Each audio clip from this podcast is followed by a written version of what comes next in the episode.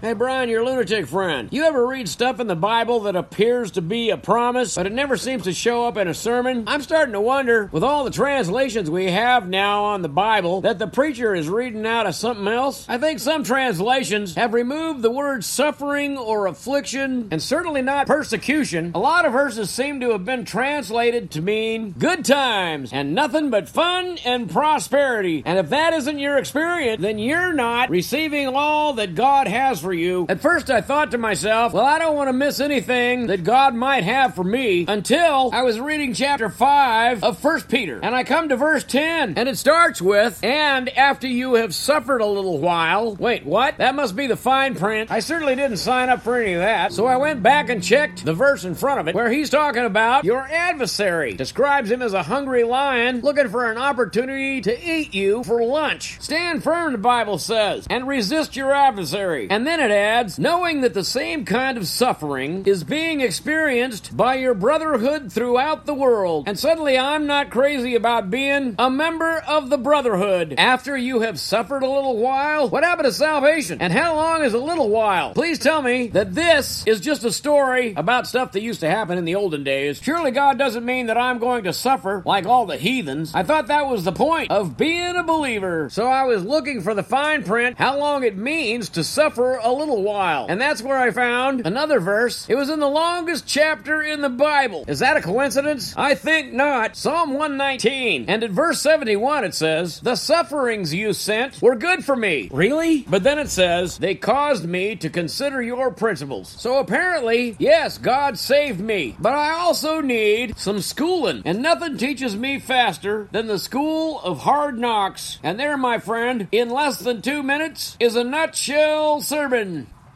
I hope you're finding some relief in counting it all joy, knowing that, that the rest of the Brotherhood are suffering as well. If I've made you smile while you're suffering, feel free to contribute something to nutshellsermons.com because I can guarantee you pain meds are going to be a lot more expensive.